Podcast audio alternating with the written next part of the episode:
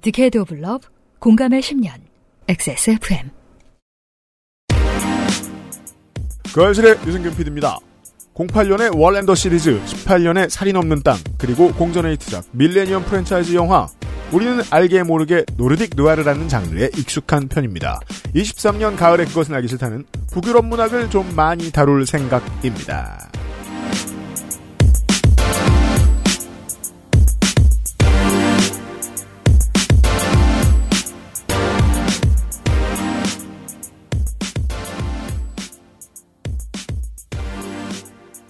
저는 윤세민 에디터와 함께 있고요. 안녕하십니까. 어젠 없었죠?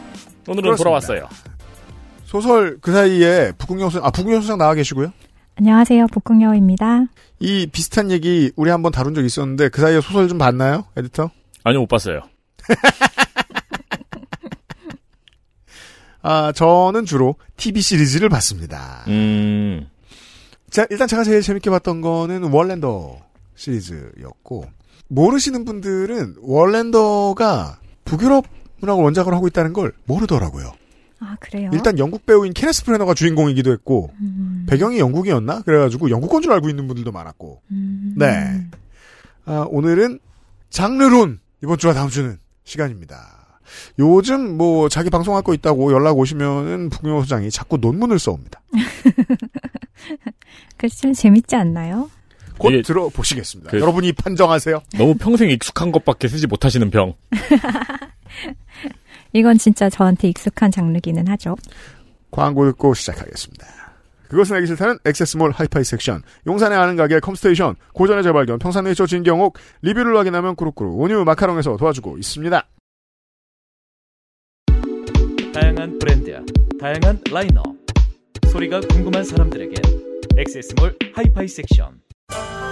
노경. 노경중 으뜸이라여 시베리아 알타이 지방에서 자란 사슴뿔. 인삼. 불로장생을 위한 원료 중 가장 높은 평가를 받은 것이 고려 인삼이었습니다. 공명 버섯 그 질긴 생명력을 벗삼아 면역을 생지황. 냉기를 가진 뿌리 식물로 인삼 녹용의 온기와 만나 음양의 절꿀. 제주산 봉개꿀 깊은 풍미와 진한 농도로 이 모든 것을 담아 신경옥 평산네이처 스포츠카처럼 강력한 사양의 하이엔드급 PC. 고가의 장비들을 내 손으로 조립하는 일, 시간과 열정, 꼼꼼함과 치밀함이 필요합니다.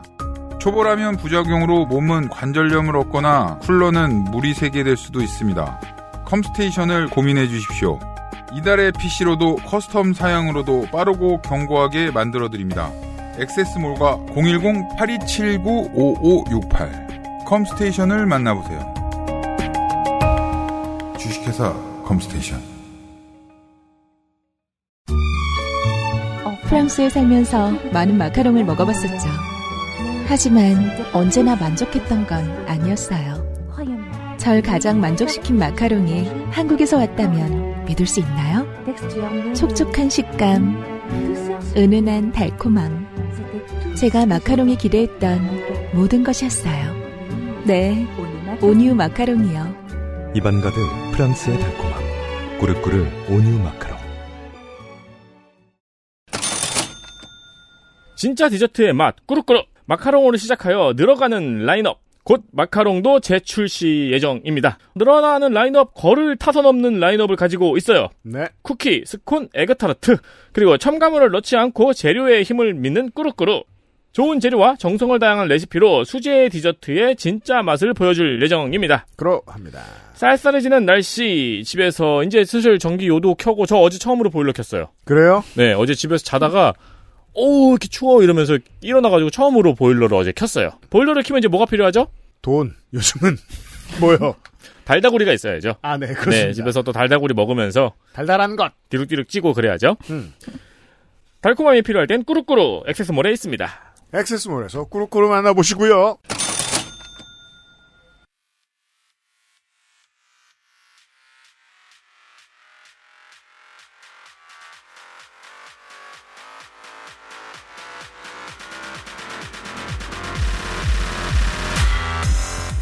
북유럽 연구소 팟캐스트 에디션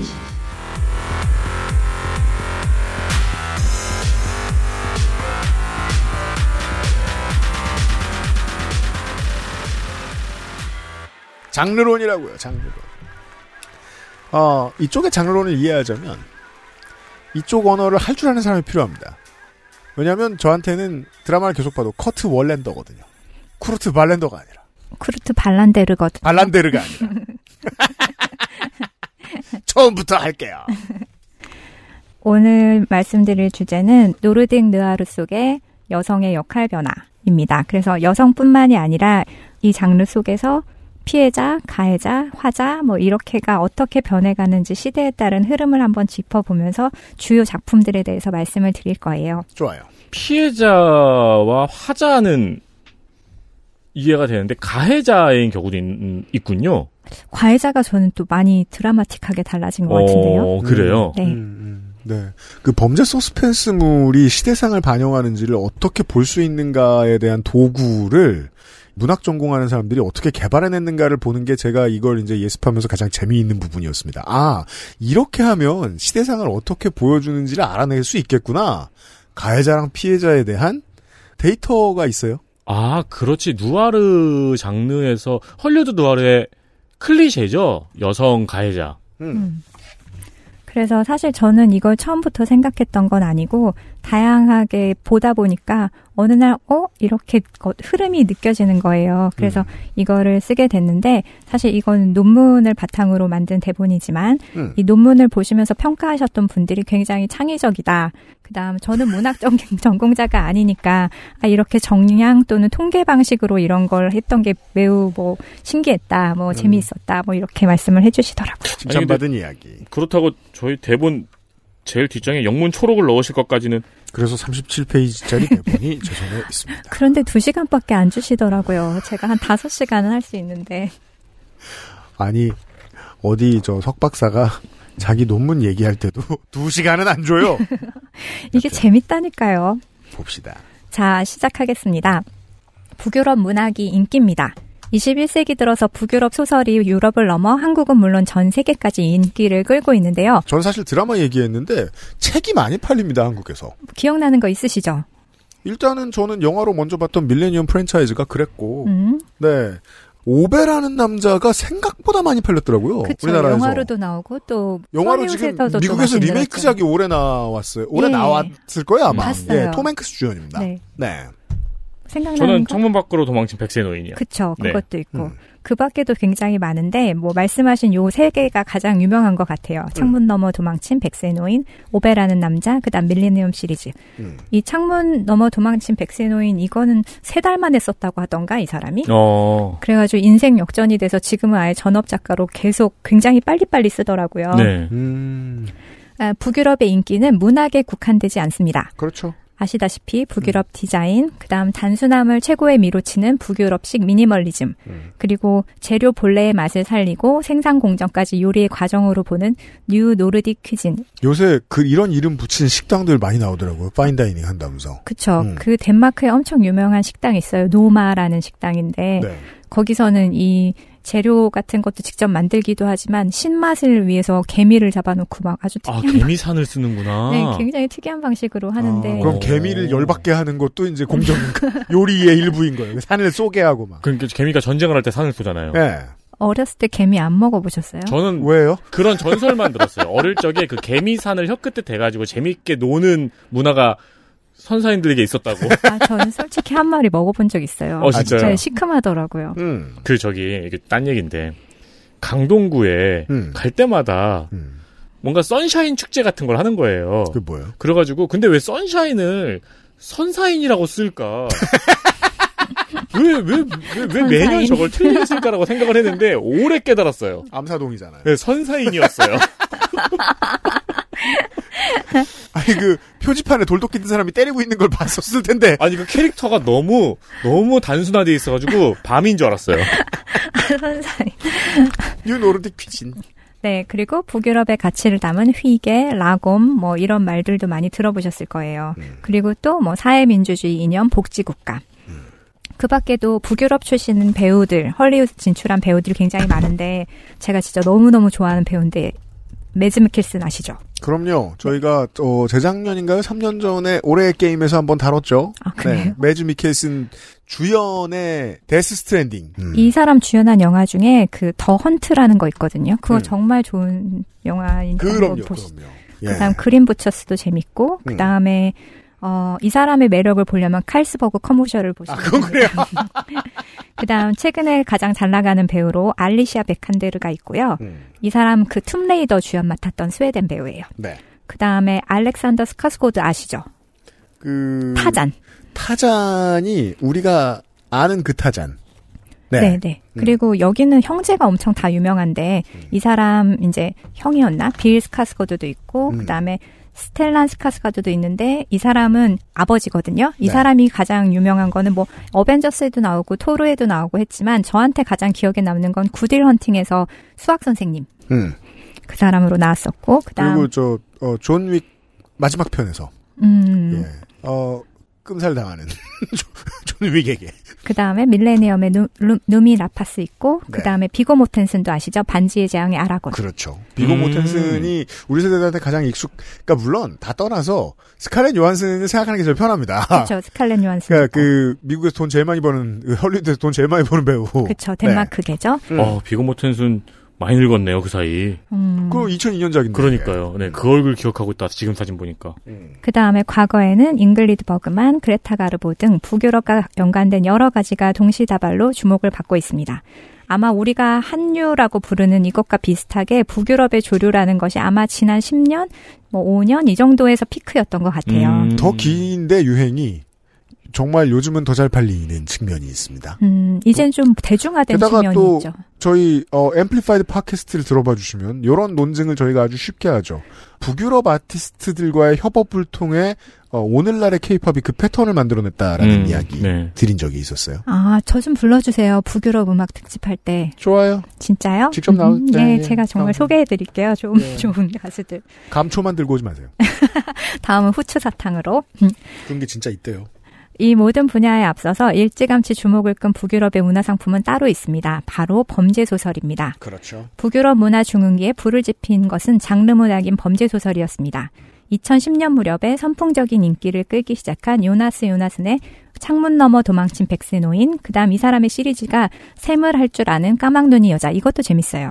킬러 안데르스와 그의 친구들, 그 다음 프레드릭 베크만이 쓴 오베라는 남자 있고요. 뭐 할머니가 미안하다고 전해달랬어요. 브릿마리 여기 있다. 그랬는데 사실 오베라는 남자보다는 다 재미가 없었고, 그 다음 BBC의 형사 월랜더 시리즈로 유명한 헤닝 만켈의 시리즈가 있고요. 헤닝 만켈. 그 다음 지난번에 소개해드렸죠. 요 네스뵈의 해리 홀레 시리즈. 음. 그 다음에 밀레니엄 시리즈가 있고요. 스티그 라르손. 네. 네. 이들의 작품은 마니아층을 형성해서 각각 300여 개 이상의 언어로 번역되었고 수백만 권이 팔려서 스테디셀러로 자리를 잡았습니다. 이게 월랜더의 오리지널 시리즈는 BBC가 만들었는데 이것도 한 15년 전쯤 됐을 겁니다. 맞아요. 어, 최근에 넷플릭스가 리메이크작을 리메이크작이 아니라 프리퀄작을 냈죠. 영 월랜더라고. 어, 그래요? 예. 음. 평은 안 좋았습니다. 음, 음. 그래서 몰랐나? 그 유럽의 대도시나 이런데 전 도서관에 가면 사실 추리 소설은 빨리 읽으니까 살려고 꼭 가보는데 음. 그럼 아예 노르딕 누아르라는 장르 그런 그런 서랍이 따로 있더라고요. 그 기존의 유럽인들로부터 비롯하여 북유럽 추리소설, 북유럽 범죄소설이 뭔가 하나의 기호품으로 자리를 잡아 있었던 모양이에요. 음, 이게 이제 그, 내가 20, 30대의 한국 사람이야. 그러면 이해가 안 되는 거죠. 저기 범죄 별로 없지 않아? 음흠. 왜 저기는 저런 소설이 많이 팔리지? 음, 음. 그 얘기는 잠시 후에. 네 맞아요. 친구한테 제가 물어보기도 했었어요. 오히려 범죄가 판타지라서 그런가? 어 맞아요. 비슷하게 말하더라고요. 근데 지금은 야, 사실 캐나다 그 범죄 소설 판타지가- 이런 거 보면 아주 잔인하겠구만. 그러니까요. 오히려 판타지라서. 예, 북유럽 범죄 소설은 사실 한국에서도 인기입니다. 1992년부터 매년 북유럽 5개국인 노르웨이, 덴마크, 스웨덴, 아이슬란드, 핀란드를 통틀어서 최고의 범죄 소설에 주는 유리 열쇠상이라는 게 있어요. 유리 열쇠. 와, 유리 열쇠면은 문을 어떻게 열지?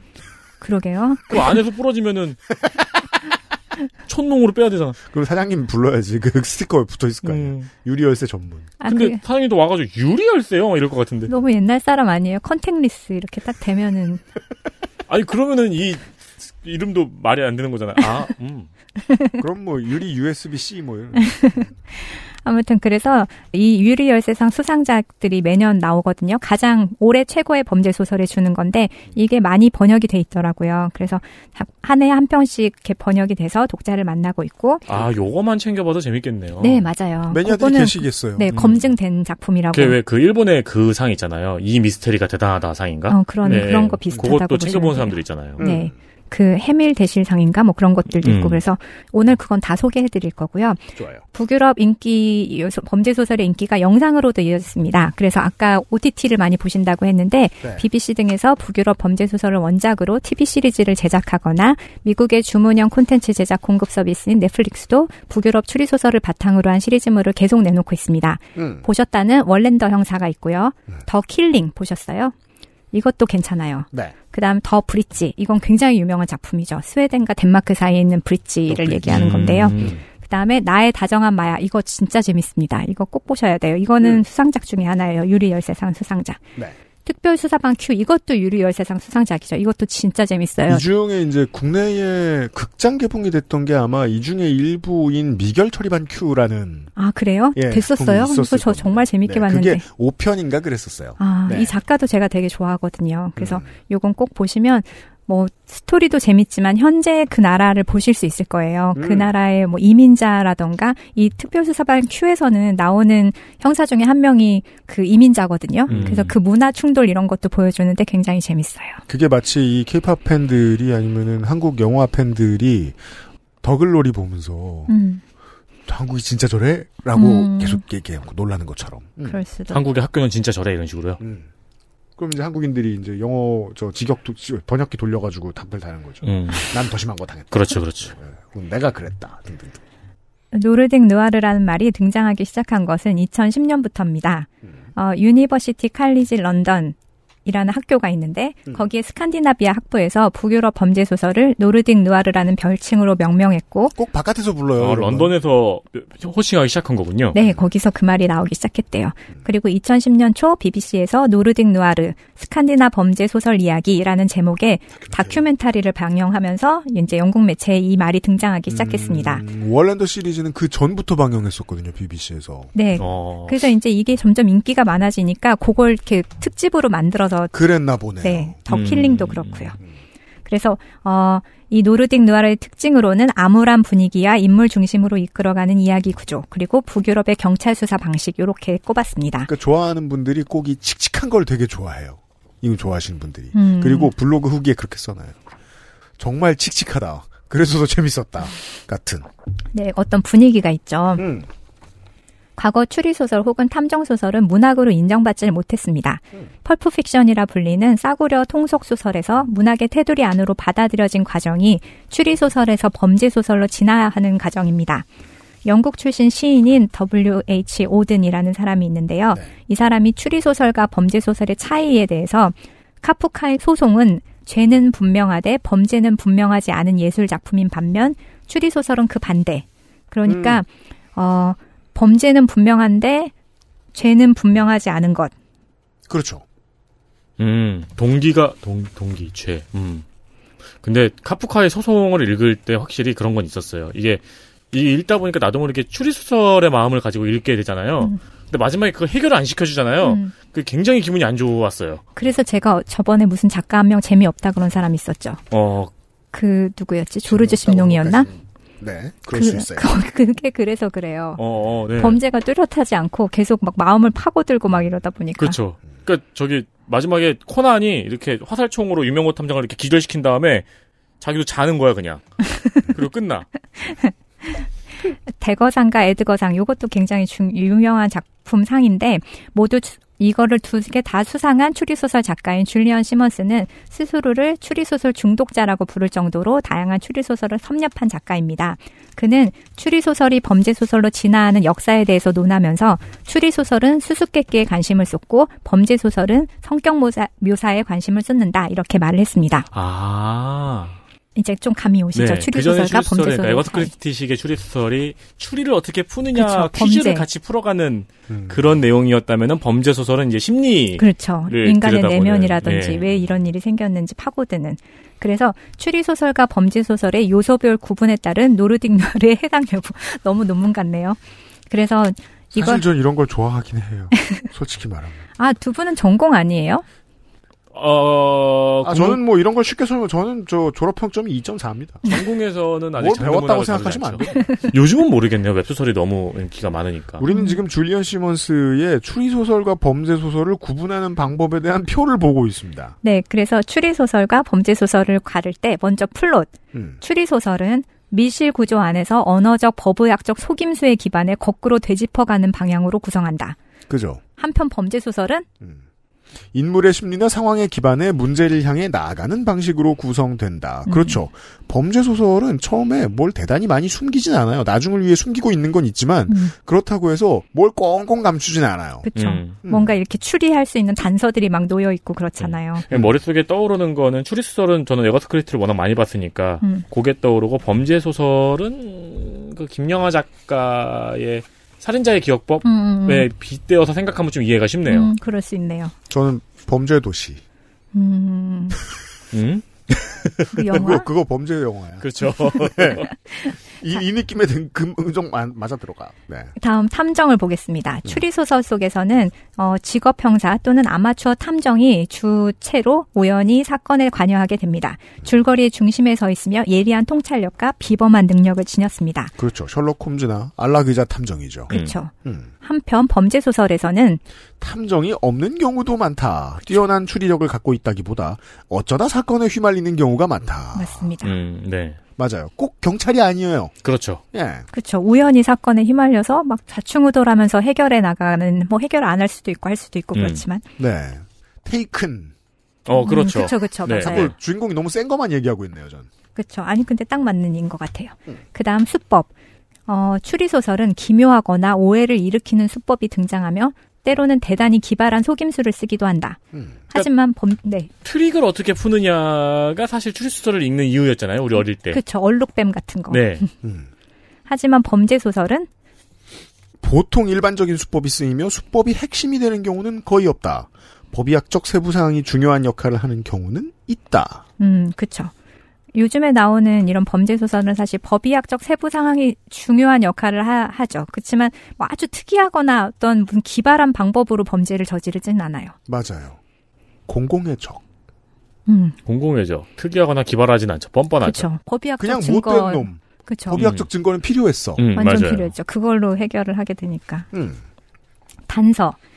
추리소설에서는 추리의 핵심으로 보통 10개의 단서가 주어지며 탐정이 그 이- 의미를 하나하나 해석한다. 대단합니다. 10개라는 걸 파악하다니. 한편 범죄소설에서는 추리소설에서 쓰이는 용도의 단서는 없는 경우가 많다고 하네요. 그렇죠. 범죄 자체에 집중을 그쵸. 하니까. 음. 그 다음 인물. 주인공인 탐정만 상세히 묘사된다. 그 밖의 인물은 플롯에 종속된다. 주로 이제 멍청이로 표현이 되죠. 그러니까요. 저는 이게 다른 패턴을 어떻게 찾아볼 수 없을까를 어릴 때 고민하고 그랬는데, 그러니까 음. 꼭 오기스트 디펜이나 셜록 홈즈 같아야 할까. 음. 근데 알고 보면 다 그런 거예요. 음, 네. 주인공은 무조건 스타예요. 그쵸. 주인공에 대해서는 좀 자세히 나오는데 다른 인물에 대해서는 별로 자세히 나오질 않아요. 그냥 한 가지 특성을 가지고 있는 음. 평면적인 인물로 보통 그려지죠. 맞아요. 은근히 많은 경우에 마지막에 밝혀지는 범인의 이름이 안 나오는 경우도 많고, 음, 음. 음. 이니셜로 쓰이는 경우도 많잖아요. 맞아요. 한편 범죄 소설에서는 등장인물의 삶이 이야기의 기반이며 범죄 전후의 삶이 중요하게 작용합니다. 음. 배경에 대해서도 추리 소설은 대체로 범죄 이전에 벌어진 일로 제한하는데 음. 범죄 소설에서는 줄거리와 범죄 자체에 중요하게 작용하며 특정 방식의 삶이 특정 범죄로 이어지기도 한다. 그래서 사회 고발을 더 많이 하죠. 맞아요. 추리소설보다. 맞아요. 사회 고발적인 성격 굉장히 아, 강하죠. 그렇죠. 범죄의 내러티브를 부여하는군요. 그렇죠, 그렇죠. 강요당하죠, 그걸. 음. 작가가. 맞아요. 그다음 사회적인 태도가 추리 소설은 보수적이고 범죄 소설은 아무래도 사회 고발적인 성격이 강하다 보니까 제도, 정의, 사회 운영에 대해 의문을 던진다는 면에서 때로 급진적이다. 음. 예, 왜냐면, 루팡이 개인의 자력으로 개인 혼자 뛰어난 걸로 사건을 해결하니까요. 그렇죠. 그러니까 딱 띄워놓고 보면은 사실 사회랑 상관이 없어요. 그 네. 사건이 일어나는 것이. 네. 그렇지만 범죄 소설은 그 사, 사회의 맥락하고 굉장히 깊은 음, 관계를 갖고 음. 있죠. 음. 그다음 수수께끼의 가치. 추리 소설에서는 탐정이 풀어내는 범죄의 수수께끼가 이야기의 핵심이다. 한편 범죄 소설에서는 독자의 기억에 남는 것은 인물과 상황으로 그 수수께끼의 가치가 크지 않다. 음, 그렇죠. 맞아요. 네. 맞아요.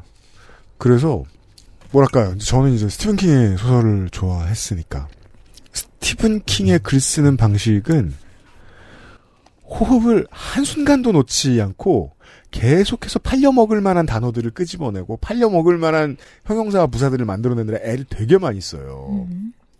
왜냐하면 장사는 구조로 하지 않고 수수께끼로 하지 않으니까. 음, 네.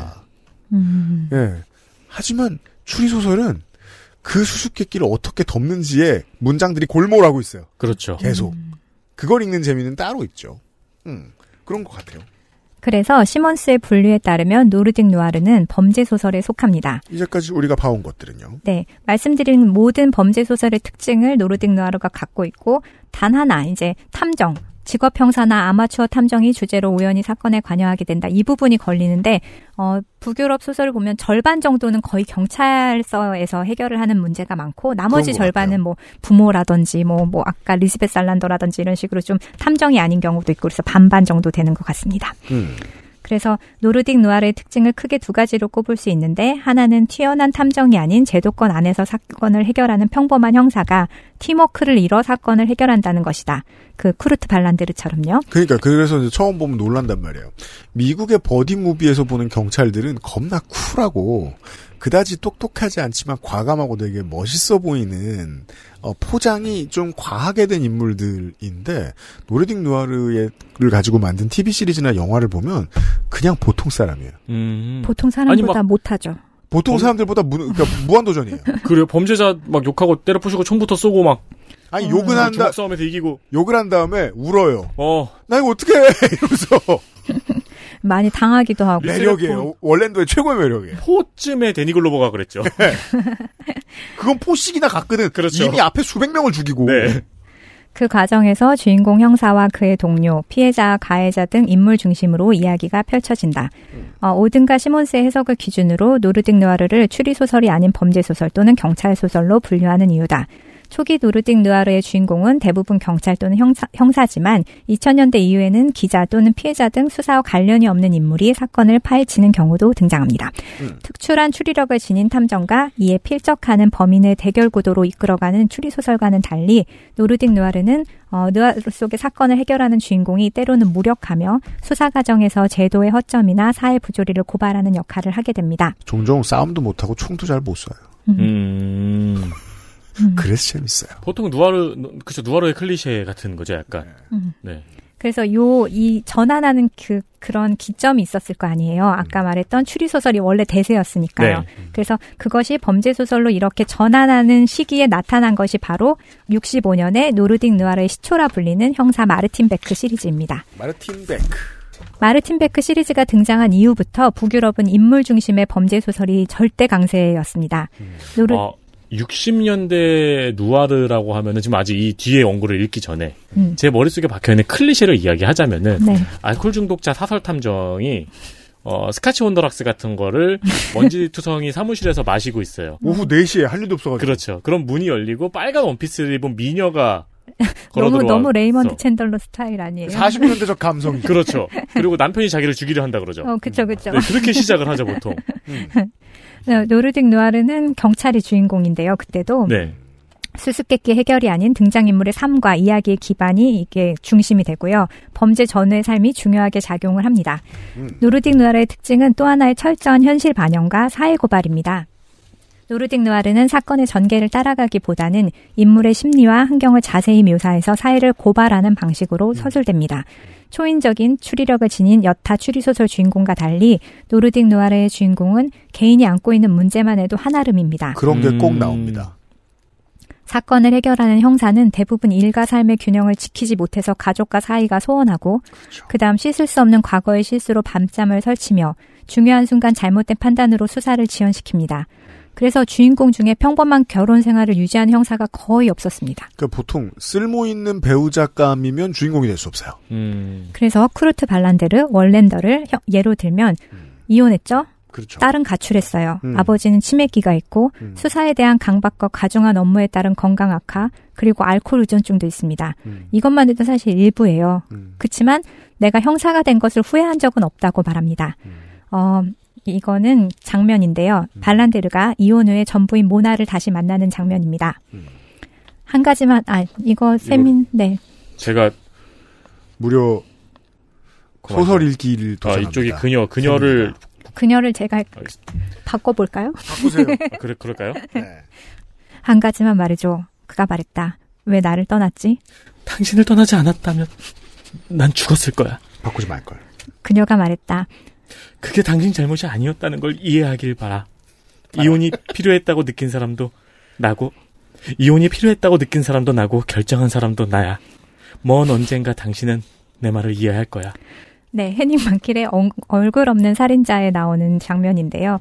여기 보면은 계속 괴로워해요. 그리고 근데 또 이렇게 괴로워하면서도 부인을 적극적으로 잡지는 못해요. 그냥 그렇죠. 술 먹고 편지 쓰고 찢어버리고 뭐 이러죠. 음. 딱 북유럽 사람의 성격을 보여주는 그래요? 것 같아요. 북유럽 사람을 너무 비하하시는 거 아닙니까? 안 풀리면 찌질해진다. 범죄자도 나름의 사정이 있습니다. 과거에 학대당한 경험을 극복하지 못했거나 시스템의 허점을 이용해 바늘도둑이 소도둑이 된 경우. 이런 거 반드시 다루더라고요. 음. 네, 사회고발적인 성격이 정말 강한 음. 것 같아요. 이게 좀 클리셰라면 클리셰일 클리셰죠. 수도 있어요, 네. 북유럽에. 요즘엔 도전적으로 이 범죄의 내러티브를 아예 공백으로 남겨버리는 서사물도 꽤 있더라고요. 그래서 처음에 이제 브레이킹 배드가 처음 나왔을 때 이걸 기본적으로 다들 누아르다라고 불렀던 음. 거거든요. 이 패턴에 상당히 잘 맞아 들어가는 범죄 이야기였기 때문에 음. 그때는 노르딕 누아르라는 말이 유행하진 않던 때였어요. 또 복지제도의 미비나 사회 무관심이 배양한 가정의 학대가 불러온 비극, 고립된 지역이나 사이비 종교의 폐쇄성 등 개인의 이야기를 통해 사회를 고발합니다. 한 사회의 구성원으로서 개인이 담고 있는 문제, 개인과 개인이 교차하는 가운데 발생하는 힘의 역학, 기관 대 기관 또는 개인 대 기관 사이에 발생하는 권력의 불균형 등 그 사회에 존재하기 때문에 발생하는 사건을 해결해 가면서 사회의 단면을 비춥니다. 이게 이제 이 장르하고는 상관없는 이야기인데 음. 그래서 전 세계의 호러 영화 매니아들이 한국 좀비 영화에 열광했던 거였거든요. 음. 이 패턴대로 만들기 때문에 좀비물을 음. 예, 지금 우리 학교는과 저 해피니스 같은 작품들을 저는 요, 요, 방금 전에 요 설명을 듣고 머릿속에 떠오른 작품은 그 옛날 넷플릭스에 있었던 지옥. 지옥. 예, 이 또 여기에 또 맞아 들어가는 것 같네요. 아, 음. 그 유아인? 네, 맞습니다. 음, 음. 지금은 이름 말하기 힘든 사람이 됐죠. 그 아, 그분으로 그래요? 기억하다니. 이름을 말할 수 없는 그요. 볼드모트가요. 본명을 말하면 더 이상하네요. 어, 네.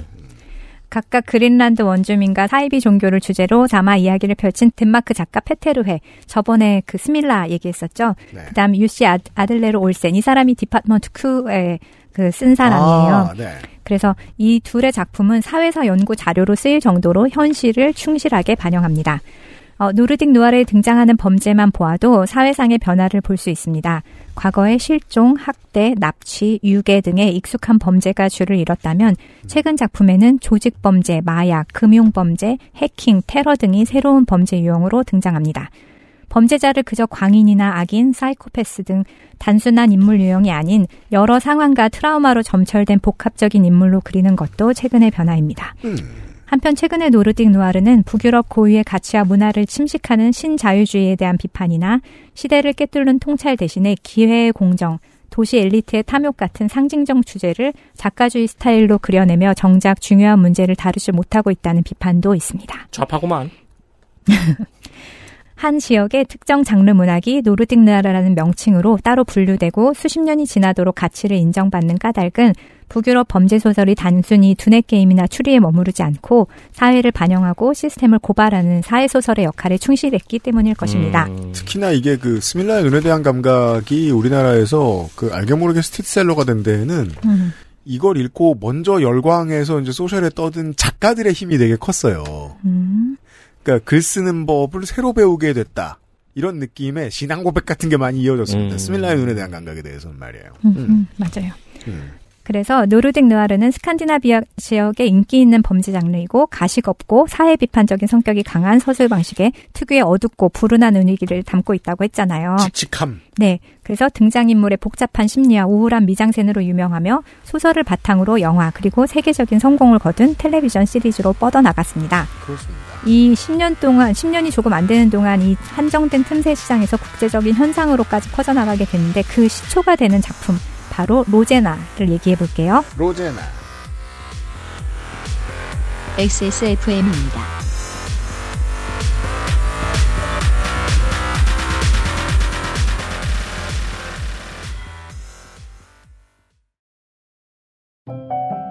아름다운 디자인에서 만나는 동급 최강의 사운드 완벽한 스트리밍 압도적인 드라이버 유닛 남들과 다른 소리를 원한다면 바워스 앤 윌킨스 제플린 엑세스몰 하이파이 섹션 제가 마카롱이 기대했던 모든 것이었어요. 네, 온유 마카롱이요. 입안 가득 프랑스의 달콤함. 꾸르꾸르 온유 마카롱. 네, 진경호 팀장입니다. 저희 엄마요? 진짜 경자 옥자요. 충성 경장 진경옥 세상의 모든 경옥을 위해 120시간 진하게 다렸습니다. 활력 있는 사람들의 이름 진경옥 평산네이처. 무엇을 모르는지 모르겠다면 컴스테이션에 문의해 주십시오. 데스크탑에 한해서 주식회사 컴스테이션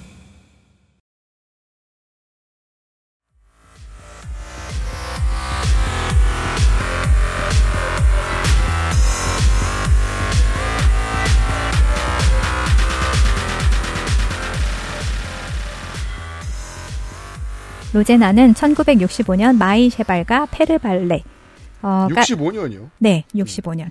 쓴 총 10권의 형사 마르틴 베크 시리즈의 첫 권인 로제나. 이게 노르딕 누아르의 시초로 봅니다. 어. 한국에는 상당히 늦게 완역판이 들어온 걸로 알고 있습니다. 그렇게 오래되지 않았어요. 뭐 10년도 안 된 걸로 알고 맞아요. 있어요. 좀 늦게 왔죠. 음. 물론 그 이전에는 북유럽, 그 이전에도 북유럽인 범죄 소설은 존재를 했는데 그 전에 범죄 소설은 추리 소설 같았거든요. 네. 그러니까 범죄 소설로 분류하기가 어려웠어요. 셜록 홈즈나 영국식 추리 소설 같은 그런 류였죠. 음, 음.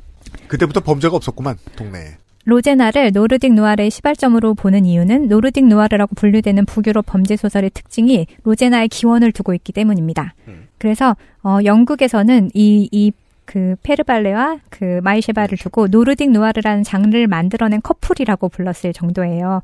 그리고 그 밖에 여러 북유럽 범죄 소설 작가 헤닝 만켈이라든지 뭐 요 네스뵈라든지 이런 사람들이 전부 다 아 내가 정말 이 두 사람에게서 영향을 많이 받았다. 그다음 로제나에게서 영향을 많이 받았다. 북유럽 범죄 소설의 시발점은 이 두 사람이다. 이렇게 얘기를 했습니다. 헤닝 만켈은 로제나의 수사관들은 평범한 인간들이다. 영웅적인 면모라고는 조금도 없다. 그들은 할 일을 하고 신물을 느낀다. 어, 진짜 사람 같은 작가죠. 네. 네. 진짜 사람 같은 경찰관들을 소설에서 본 것이 무척이나 신선한 깨달음이었다는 것은 분명하다라고 말했습니다. 우리 어릴 때는 케네스 브레너가 그렇게 저는 뭐 입체적인 연기를 필요로 할 때 찾는 배우라고는 생각하지 않았는데 음. 정말 월랜더에 잘 어울리는 찌질한 아이씨였습니다. 음. 그래서 이 로제나만 해도 한 여성의 실종 사건을 다루는 작품인데 이 소설 속에서 이 범죄를 해결하기까지 6개월이 걸려요. 음. 그러니까 진짜로 혀- 진짜로 가 뭐라 그럴까 사람을 자- 잡아내는 찾아내는 이 범죄 시간만큼 걸리는 거죠. 소설 그러니까 안에서 그 빨리가 아니라. 셜록 홈즈면은 이틀 만에 해결했을 그렇죠, 텐데 그렇죠. 실제 경 형사가 수사하는 시간만큼을 할애를 하네요. 네. 그래서 에닝 만켈은 사회의 거울로서의 범죄에 관해 쓰는 작가라면 누구나 조금쯤은 그 아까 두 사람의 작품에 대해서 영감을 받았을 것이다. 그들은 이전까지 지어온 범죄 소설의 경향과 단절한 작가였다. 이렇게 평했습니다. 네. 그리고 범죄 소설이 사회 비판을 담는 틀이 될 수 있을 것이라는 것을 깨달았고 이는 당시에 시도하지 않은 영역이었다. 이 두 사람은 사실 정말로 스스로도 그렇게 말했어요. 우리는 범죄 소설을 통해서 사회를 비판한다고. 음, 맞아요. 그래서 의도적으로 스웨덴 사회의 비판적인 지점을 포함했다고 했습니다. 음. 마르틴 베크 시리즈 아까 말했던 그 마르틴 베크 형사 시리즈의 부제가 바로 범죄 이야기예요. 그래서 마이 셰발은 한국어판 서문에서 여기서 범죄란 말은 사회가 노동 계급을 버렸다는 뜻으로 사용했다. 멋있는 말이네요. 범죄 소설 작가가 하기에 멋있는 말이네요. 그러게요. 지금 모자 벗으니까 되게 범죄자 느낌인 거 아시죠? 그렇죠. 애써 숨기며 살아가고 있어요. 원래 한국. 남자 반곱슬에 모자 썼다 벗으면 다 그래. 너무 저도 한국 남자 그래요. 혐오하는 거 아닙니까? 네. 그거 숨기려고 머리를 따고 있어요. 아, 근데 두 분 다 뭐 한국 범죄자 느낌은 아닌데. 페르발레와 나는 마르틴 베크 시리즈로 스웨덴 사회가 10년에 걸쳐서 변해가는 모습을 기록하고자 했다라고 밝혔습니다. 어, 복지국가로 알려진 스웨덴의 숨겨진 빈곤과 범죄를 통해 사회의 실체를 보여주는 마르틴 베크 시리즈는 범죄에 대한 묘사, 이동거리, 에피소드 등을 모두 사실에 기반해서 썼습니다. 가능한 뭐든지 철저하게 묘사하겠다는 두 작가의 생각은 소설 전반에 구현되었다. 그렇게 해서 독자의 신뢰를 얻으려고 했다고 합니다. 자, 그럼 저의 연구 목적을 한번 들여다보시죠. 와, 연구 목적도 있습니다. 네. 아니, 있겠지. 행복지수, 평등지수, 반부패지수 등 여러 사회 지표에서 우위를 점하고 있는 북유럽은 여성의 동등한 사회 참여로도 잘 알려져 있습니다. 우리 공개 방송 때 잠깐 언급한 적이 있어요. 네, 여성의 경제활동 참여율, 고위직의 여성 비율, 출산율 등 모두 세계에서 가장 높은 축에 속합니다. 1900년대 초 여성의 참정권을 보장한 이래 지금까지 북유럽의 주요 정책 목표 중의 하나인 성평등은 북유럽 안에서도 100여 년이 넘는 기간 동안 진행되어 왔습니다. 그래서 사실 뭐 출장을 가거나 인터뷰를 하거나 하면 여성 대표를 만나는 것이 일상일 정도로 각 분야에서 여성이 활발하게 활동을 하고 있고 이와 같은 결과는 오랜 시간 점진적으로 이루어진 것입니다. 사실 이게 한국에서는 하기 힘든 경험이라 익숙한 한국인이 별로 없는 것이기도 해요. 그쵸. 그, 이걸 경험해 봐야 내가 이 경험을 못 해봤는지를 알게 되거든요. 그니까요. 우리가 대부분 어, 남자들밖에 없을 거라고 생각한 영역에 가도 여자들이 거의 꼭 있거든요. 그렇죠. 뭐 군에 가든지 뭐 이런 데 가도 많이 남탕. 어, 거기는 남탕이 없으니까. 아, 그러네요. 네. 네. 탕. 음, 아, 탕. 네. 네, 가니까 여자도 아주머님들. 있고 남자도 네. 있고 음. 정치 아, 분야를 동료도 사우나 좋아하죠? 네, 어, 사우나 너무 좋았어요. 이게 익숙하지 않았던 걸 이제 비춰 조금씩 비춰주고 비춰주고 적이 없이 하면은 사람들이 열광하거든요. 그래서 요즘은 트럭 드라이버나 몇몇 그냥 아저씨들 직업이라고만 불리는 것들을 하고 있는 유튜버들 되게 잘 팔리죠 한국에서. 음, 예. 그럴 수가 있겠네요. 그 처음 봐서 그런 거죠. 그 보니까 재밌어서. 그 아까 말씀하신 트럭 드라이버라든지 중장비 운전 이런 거가 뭐 고등학교에서 뭐 선택 과정 같은 거 있었던 것 같은데 여학생들한테 그게 없었대요. 그래서 평등 옴부즈만한테 그걸 신고해서 시정된 사례도 있었어요. 어, 여학생들 직업 선택 라인 아예 트럭 드라이버 막 이런 게 없어. 무슨 교육 과정 같은 거였는데 어. 그, 학- 그 학교에 그걸 신청할 수 있는 게 없었나 봐요. 그래서 네. 이상한 일이죠. 덤프가 힘 좋아야 모는 게 아닌데. 근데 우리나라도 생각해 보면은 머릿속에 우리가 지금은 많이 없어졌지만 상고와 공고를 생각하면은 자동으로 그 앞에 여성 그 성별이 떠오르잖아요. 아? 그쵸. 네. 맞아요, 맞아요. 음. 그래서 사실 제 친구는 남자인데도 걔는 집에 가면 막 커튼이랑 이런 게 되게 예뻐요. 걔가 다 이렇게 재봉틀로 해갖고 와, 만든? 거라고 그러더라고요. 어, 어. 되게 예쁘다. 그래서 내가 만들었어. 이러면서. 음. 거따 대고 너는 남자인데를 말하면 이제 두고두고 개까이는 막 커튼의 재료가 될 그러면 있죠. 그렇죠. 저는 완전 racist처럼, 아니 racist 아니지, 그런 성차별주의자처럼 되는 거죠. 예, 정신 나간 에이전. 네 암막 커튼으로 쓰면 좋겠구나 너는 막 이런 느낌으로. 정치 분야를 예로 들면 사실 작년 이맘때면은 북유럽 5개국의 총리가 전부 다 여자였는데 음, 지금은 많이 그랬죠. 바뀌었죠. 음. 그래서 아이슬란드는 비그디스 핀보가도티르라는 사람이 있었는데 이 사람이 민주제 직선 첫 번째 여성 대통령이라고 합니다. 음. 그다음 타르야 할로네는 이름 많이 들어보셨을 거예요. 핀란드 네. 최초의 여성 대통령이고 노르웨이는 1981년에 나왔죠. 그로 할렘 브룬틀란드 이 지속 가능. 발전이라는 말을 만들어낸 사람이고요. 음. 그다음 2003년에 핀란드의 아넬리 툴리키 예텐메키 라는 사람이 있었고 그 다음에 2011년에 덴마크 헬레 토르닝 슈미트 이렇게 각각 여성으로 처음 수상의 자리에 올랐는데 이런 사람들이 전부 다 북유럽에서 제일 세계에서 가장 먼저 나왔다는 거죠. 맞아요.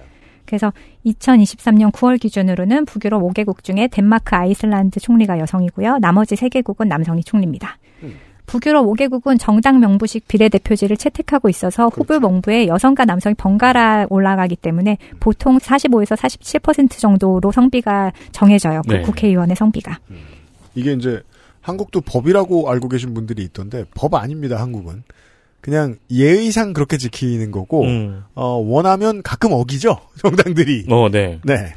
그래서 제가 만난 이런 북유럽 사회는 굉장히 평등한 사회였는데 그렇다면 소설도 이런 것을 충실하게 담고 있을까? 이게 저는 궁금했던 거예요.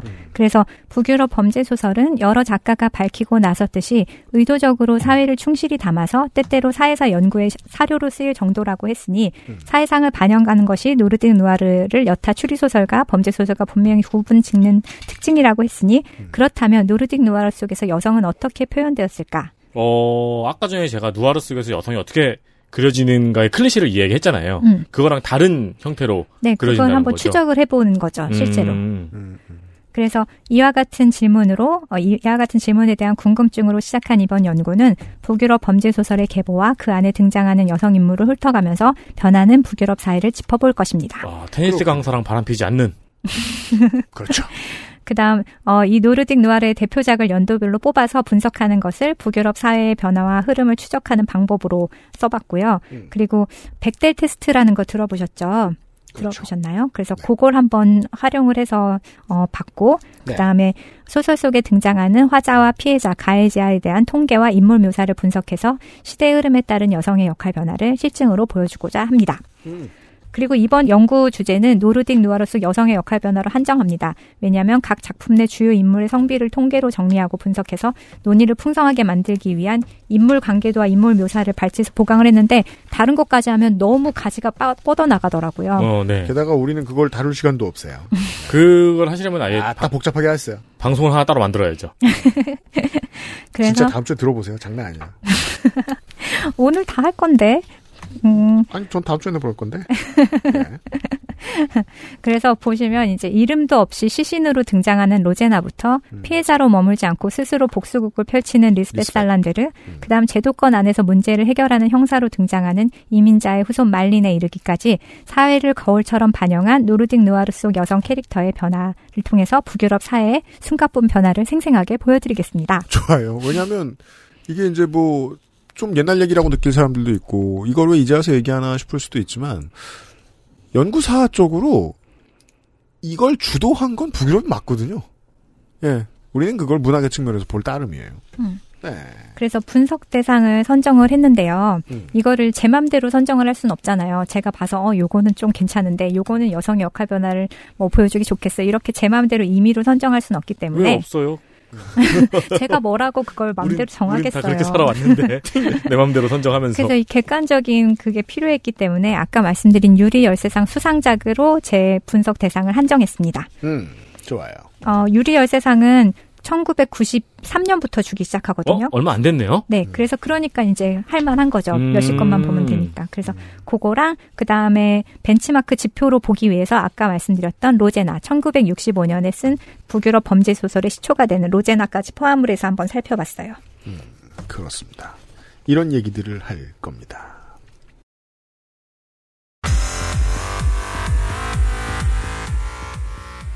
유리 열쇠상 얘기 나와서 말인데 92년이잖아요. 음. 95년쯤에 저는 스티븐 킹의 소설을 처음 봤습니다. 첫 작품이 스티븐 킹의 나머지 소설들과 좀 구분되는 특성을 가진 작품인 돌로레스 클레이본 아, 그것도 그 사람 거예요? 였습니다. 음. 미저리로 유명한 캐시 베이츠 주연으로 영화가 나왔는데 캐시 베이츠 선생이 뭐랄까 영화에서는 스티븐 킹의 페르소나 음. 같은 역할을 종종 하죠. 이게 왜 미국 사회에 좀 독특했냐면 여성이라는 이유로 당했던 폭력을 참지 못하고 저지른 범죄에 대해서 자신이 저지르지 않은 범죄에 대해서까지 누명을 쓰는 사람에 대한 이야기였거든요. 음. 이런 관점이 당시 미국에게 익숙치 않았어요. 예. 동시대의 그런 시도는 북유럽에서 먼저 하고 있었다는 거예요. 오늘 발견하게 됩니다. 다음 주에 본격적인 얘기를 해보도록 하겠습니다. 피디님, 지금 9페이지밖에 못했어요. 제가 30, 30 몇 쪽이라 그랬지. 그러니까 제가 지금 속도의 감을 드린 거예요. 얼마나 빨리 해야 되는지 다음 주에. 큰일이네. 다음 주 주말에도 북유럽 문학 이야기로 돌아오도록 하겠습니다. 북소장과 함께 물러가도록 하죠. 다음 주에 다시 만나요, 청취자 여러분. 그것은 알기 싫다. 525회 함께 해주셔서 고맙습니다. 강서구민 여러분 투표하세요. 안녕히 계세요. 안녕히 계세요. 안녕히 계세요. 근데 너무 intro만 했네요, 진짜. XSFM입니다. I D W K